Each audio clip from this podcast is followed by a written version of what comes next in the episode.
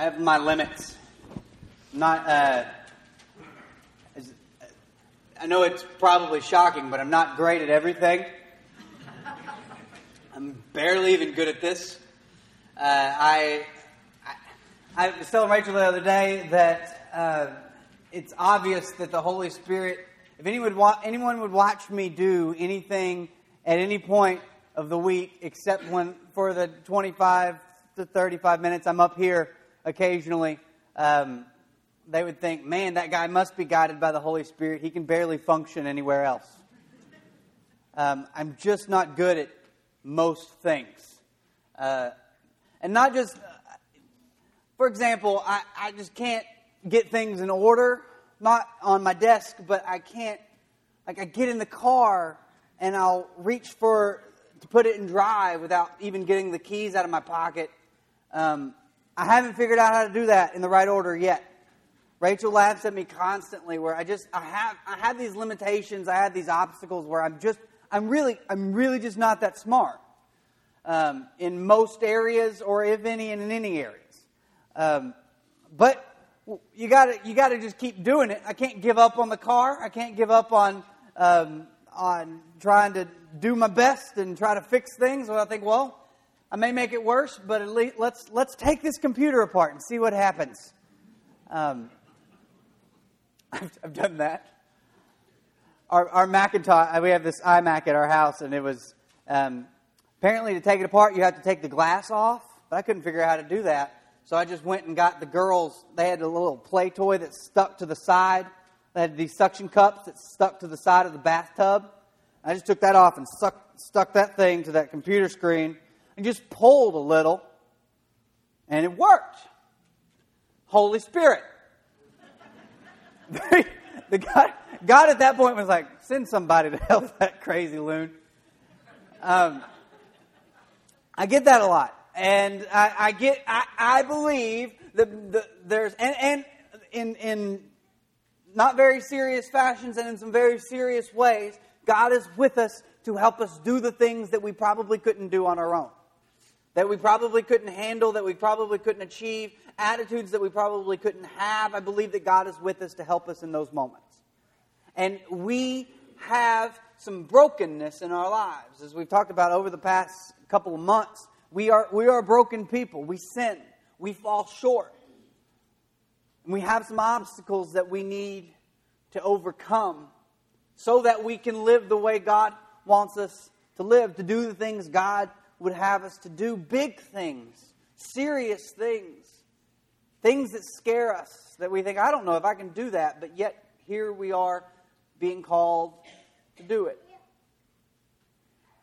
Jesus looked at Peter one time and said, Let's go fishing. And I can't imagine Peter's face. I, I'm, I'm probably really bad at poker because what Rachel says, what I'm thinking just comes out of my face. I can't help my face. And um, I, you know, I think if I was Peter, I would have given Jesus a, a strange look. Jesus, you just delivered a great sermon, but who's the fisherman? Who's the one who knows the limitations? Actually, it's in Luke 5. If you want to turn there with me, we'll be in Luke 5. Says, One day as Jesus was standing by the lake of Gennesaret, um, that's the Sea of Galilee, that's the same thing. Um, so if you want to read this out loud and you don't want to say Gennesaret, you can say Sea of Galilee. Just change it, it's fine. It's no big deal. The people were crowding around him and listening to the word of God. He saw at the water's edge two boats left there by the fishermen who were washing their nets. He got into one of the boats, the one belonging to Simon, this is Peter, and asked him to put out a little from the shore. Then he sat down and taught people from the boat. The reason he did this, you've probably heard this all your life. Um, but if you've ever been on a lake and someone someone's about 100 yards from you on the lake and they're just talking, you can hear them every word. It's an, he, they, they'd scoot out in boats when there was a large crowd so that the sound would amplify off of the water. So he put out in the boat a little from the shore, then he sat down and taught the people from the boat. When he had finished speaking, he said to Simon, Put out into the deep water and let down the nets for a catch. Now, at this point, Peter's probably thinking, Are you serious? Did you see what they were doing when he walked, walked up? Washing their nets. They were done. They were done fishing. They were washing their nets. They'd done, they'd fished all night. And Peter actually says, tells Jesus this. Simon answered, Master, we've worked hard all night and haven't caught anything. But then he says something interesting. But because you say so, I will let down the nets. Okay, so a couple of obstacles that Peter had to overcome, or Peter knew was there, and he probably knew that thought that Jesus didn't know about. First off, they were they had fished all night. They were tired. Their sort of fishing takes uh, energy. You, you, you, you throw out, cast out these nets, and you catch a, a large quantity of fish, and then you pull them in. So if you're not catching fish, it's not just because they're not biting, it's because they're not there. They're not, they're not even present. We've been out in this area all day. We're going to have to figure out, we're going to go to a different part of the lake, uh, the sea, next week, or uh, tomorrow, or tomorrow evening. Plus, there's two different types of nets you use for fishing. Um, there's, there's a daytime net and a nighttime net. If you have a nighttime net um, and use it in the daytime, not only if the fish, first off, the fish weren't there. Second off, secondly, the fish, if they were there, could see the net and would swim around it. The nighttime net was specifically for the dark water, and you had to wash it every um, every morning so that it would be invisible again the next night. So Peter instinctively, he's been fishing all his life. Been fishing since he was a boy, with his dad, apprenticing with his dad, fishing this whole time. And he knows, oh, we're not going to we're not going to fish it in, in the day, in the morning, with night nets. We're not going to we're not going to drop nets again if, since we've been in this place all night and not a we haven't caught anything. It doesn't even make sense. Peter says, "But I, listen, because you say so, I'm going to do it." Now, I wish I could surprise you with what happened next, but I just can't. When they had done so, when they put down their nets, they caught such a large number of fish that their nets began to break. So they signaled their partners in the other boat to come and help them, and they came and filled both boats so full that they began to sink. When Simon Peter saw this, he fell at Jesus' knees and said, Go away from me, Lord. I am a sinful man. Now, notice for us, the, for, for us, non, I mean, most of us aren't like professional fishermen. Most of us don't fish with nets. But for Peter, the, the level of obstacles that Jesus had to overcome to catch a large catch of fish in the, at this period was, was just absurd. For us, we think, oh, well, Peter couldn't do it, but all of a sudden he did it. For Peter, this is ridiculous. This is crazy that this happened. The, one, the fish weren't there. The nets weren't the right, th- the right time. I'm tired. I'm not going to be able to do the sort of um, things that I've done all night. I'm exhausted. So all these limitations that Peter knew about. Listen, these limitations weren't fake. These limitations weren't fake at all. They were real. Peter knew them because he was good at his job. And Peter knew them because he was a realist. And he said, This isn't, listen, I'm going to tell you before we do this that we've been out here, pay attention, all night, and we haven't caught a thing.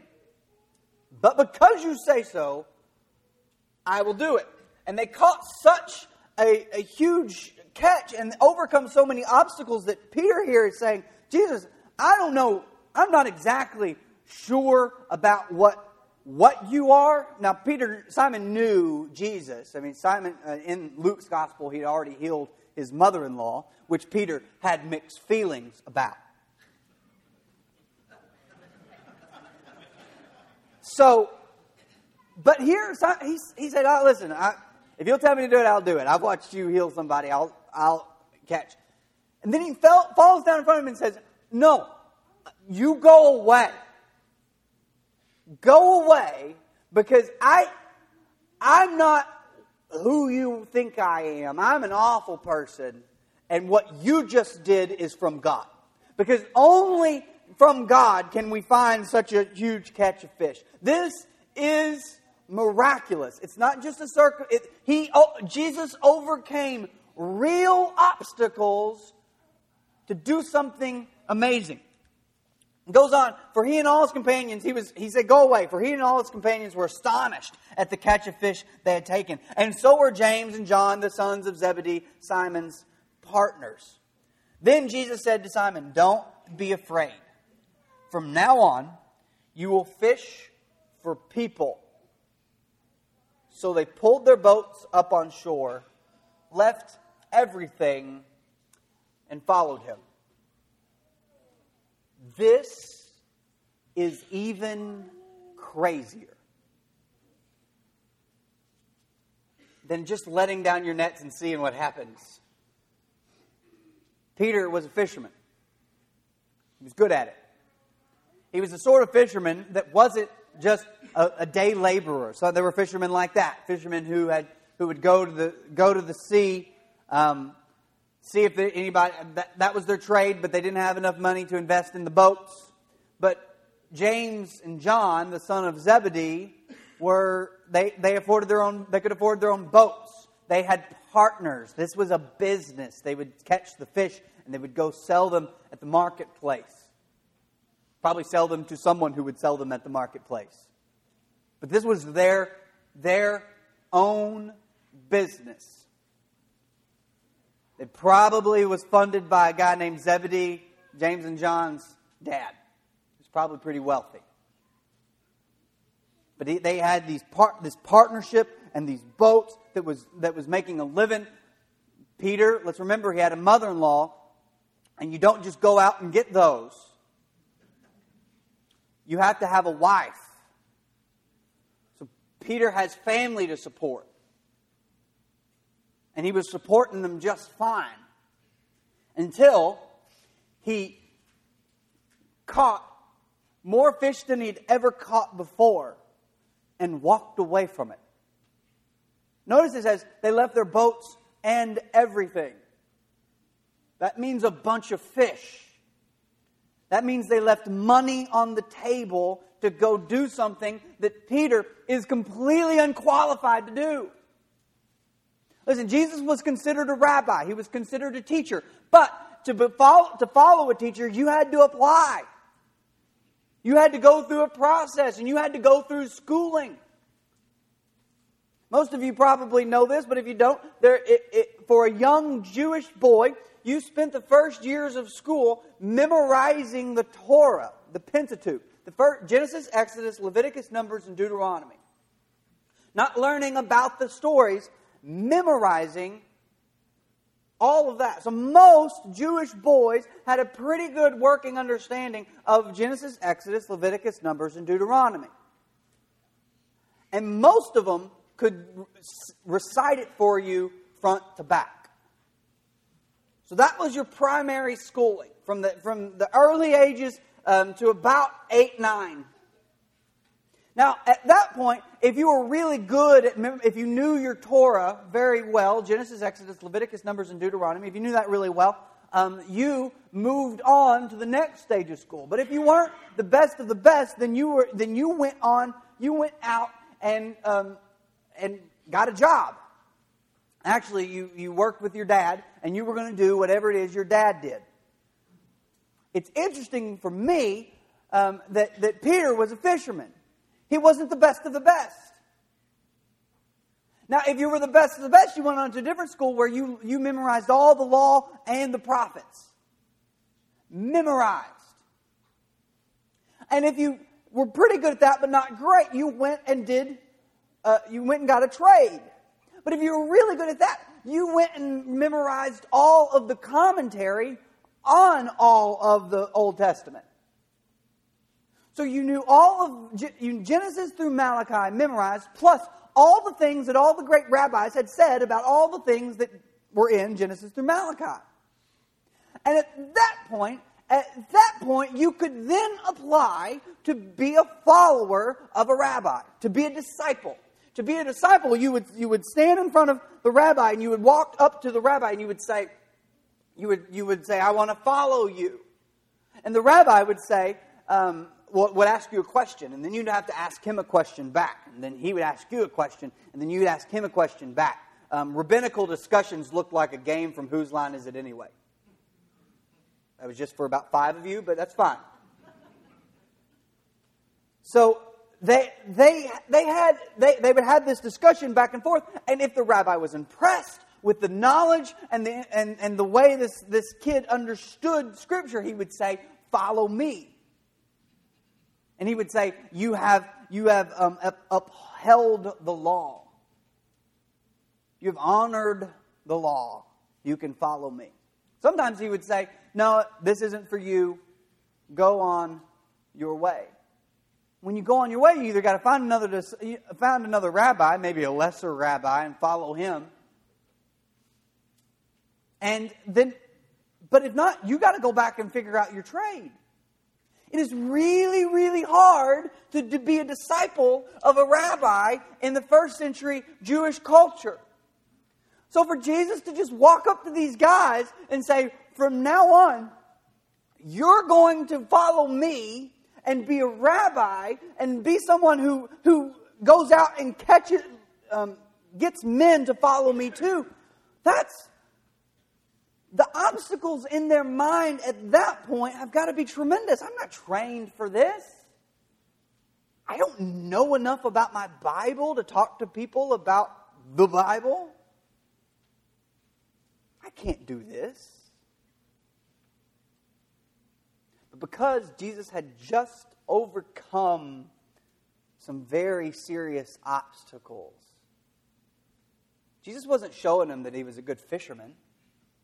Jesus wasn't trying to show them that he was better at their job than they were. Jesus was showing them, I know you think the obstacles are big, but I am bigger. I am greater than the obstacles you face. I'm greater than the challenges that you might think will come up. Now, notice again, the obstacles are not imaginary. We can't, we can't look at our obstacles and uh, of following Jesus, maybe the things that we think, I, I'm not the sort of person who can tell other people about Jesus. And when you think that, you are not lying to yourself. You might not know your Bible that well. You might not be the best representative of the kingdom. You might have some obstacles, some things in your past. Now, a lot of you grew up here. And that in itself is tough. There's no way I could live in the De Queen, Arkansas. Mainly because we just keep losing.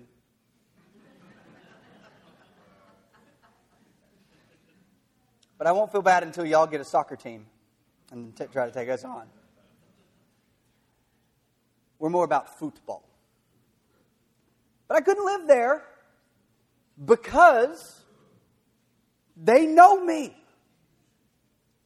And they only know me as 12 year old, basically a 12 year old crazy person.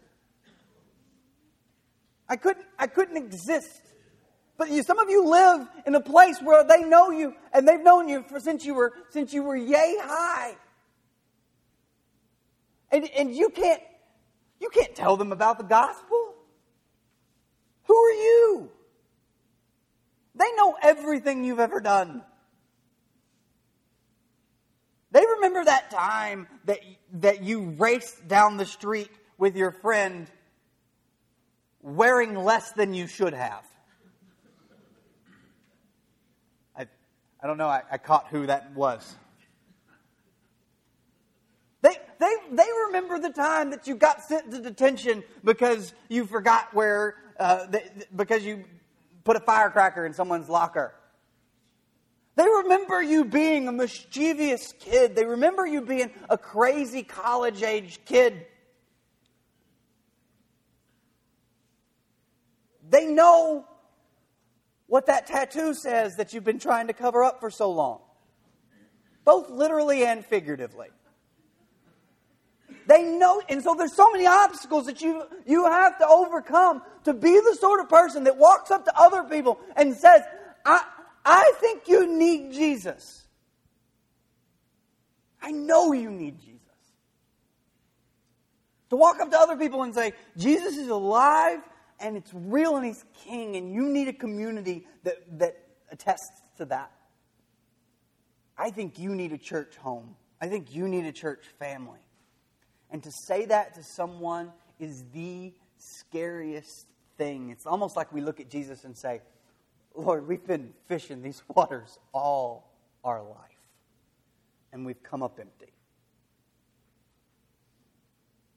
Jesus says, I know the obstacles. I'm aware of the obstacles, but I'm also aware that God is bigger than your obstacles. Cast your nets again. Do it again. You never know what you're going to pull in. You never know what you're going to find. When Jesus tells you to cast your nets, there come a day that you'll realize all those obstacles, man, those were they were big and they were real. But God is bigger. God is more powerful. And God can overcome. You know, Jesus says in the um, in the sermon, oh, I went past my slide there. Jesus says, uh, the last thing he says to his disciples in the book of Matthew is go into all the world um, preaching the gospel, the good news, baptizing them, and teaching them all the things I told you. But before he tells them that, he says, All power, all authority has been on hev- in heaven and on earth has been given to me. He wants to remind them you don't think you're qualified. I know you don't think you're qualified. I want you to, I want you to know right now for a fact you are not. You are not good enough. You are not pristine. Your reputa- reputation may precede you. The skeletons have made their way out of the closet and into the front, onto the front lawn. People know. But God is bigger.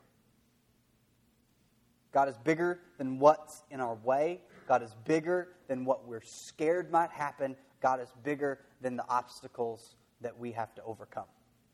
He can overcome. And He has called us to go into the world and tell people the gospel. And I'll be honest with you, I think for, the, for a long time, I think we, we've abandoned the gospel and started preaching our church. And we've said, said here, go to if you go to, go to my church, then, then you'll be saved. But the reason we're saved is not because of the church we go to. The reason we are saved is because Jesus walked out of the tomb and validated and sanctified all that he did going into the tomb. And we have that confidence that all authority in heaven and on earth has been given to the one who calls us to overcome the obstacles and cast our nets again. Jesus says to the disciples, Come on, come with me. From now on, you will catch men just like you caught fish just now.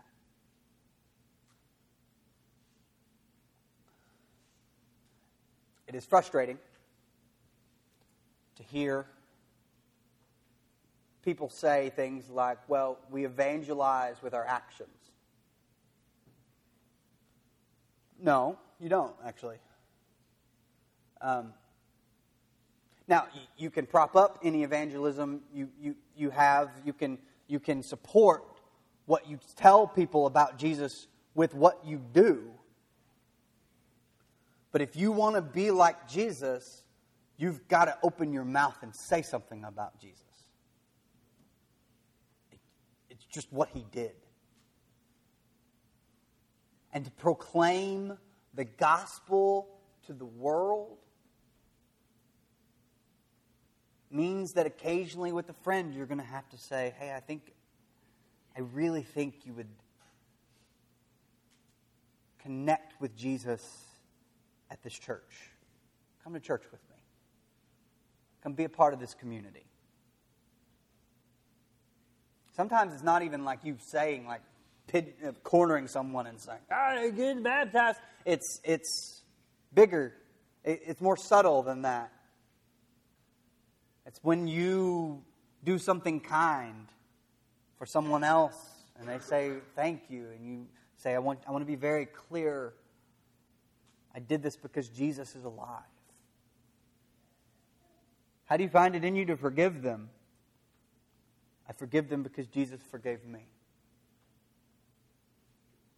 Sometimes evangelizing looks more like humility. We're just pointing to, with gratitude to what God has done.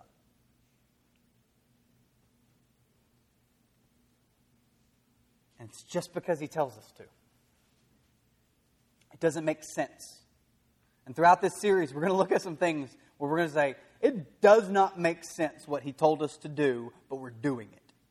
The obstacles are, the hurdles are high, the barriers are large, the, we, we could not overcome. Because Jesus told us to go, we will go. And because Jesus told us to cast our nets, we will cast our nets. Because Jesus told us to tell people about the gospel, we will tell them. And we will not be afraid of the barriers, but we will have faith that Jesus truly can overcome. This has to do with, with whether or not you're talking about the gospel, and also has to do with the fact that you may be sitting there and thinking, I, the things I do, the, thing, the way I live, I can't get out of it. I can't change. You can. I've tried before and it just didn't yield any result any results. Cast your net again. Return home. I wouldn't be doing this. This whole minister preacher thing. And frankly, even if I wasn't a minister and a preacher, I wouldn't even be coming to church if I didn't believe this one fact God can change anyone. He can change me, He can change you. If I didn't believe that, I'd give up. Because it's it's a waste of time if you can't. It's a waste of our time if he can't change. He can change you. Now, he may not do it immediately, but he can do it. He may not do it like today.